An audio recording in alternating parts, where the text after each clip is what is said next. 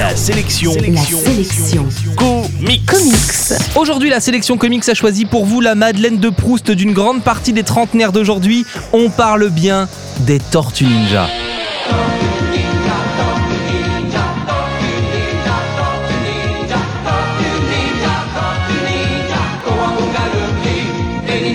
Avant d'être un dessin animé assez mal fait mais qui a marqué tous les gosses des années 90, les Tortues Ninja étaient un comics indépendant, parodique et sanglant destiné à ne connaître qu'un seul numéro et à se foutre de la gueule des BD de super-héros. Le succès fulgurant de la série obligera ces deux créateurs à poursuivre l'aventure en BD avant que les Tortues Ninja ne deviennent une licence, un dessin animé, une série de films au cinéma et toute une panoplie de jouets qu'on a vus dans les années 90.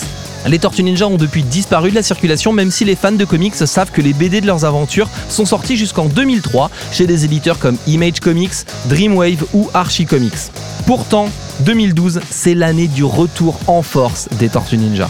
Tout d'abord, une nouvelle série télé en images de synthèse vient de débuter aux États-Unis, mais surtout en France, l'éditeur Soleil a lancé la publication d'une nouvelle série de bandes dessinées toute neuve.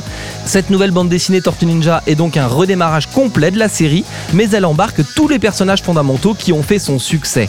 Ce retour des quatre tortues n'est pas une simple opération financière, la présence au scénario de Kevin Eastman, l'un des créateurs originels des Tortues Ninja dans les années 80, en est la preuve.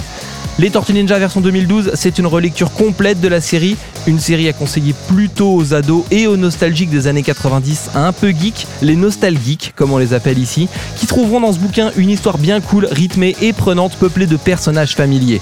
Un peu comme une bonne bière en terrasse avec des potes de lycée qu'on n'aurait pas vu depuis 10 ans.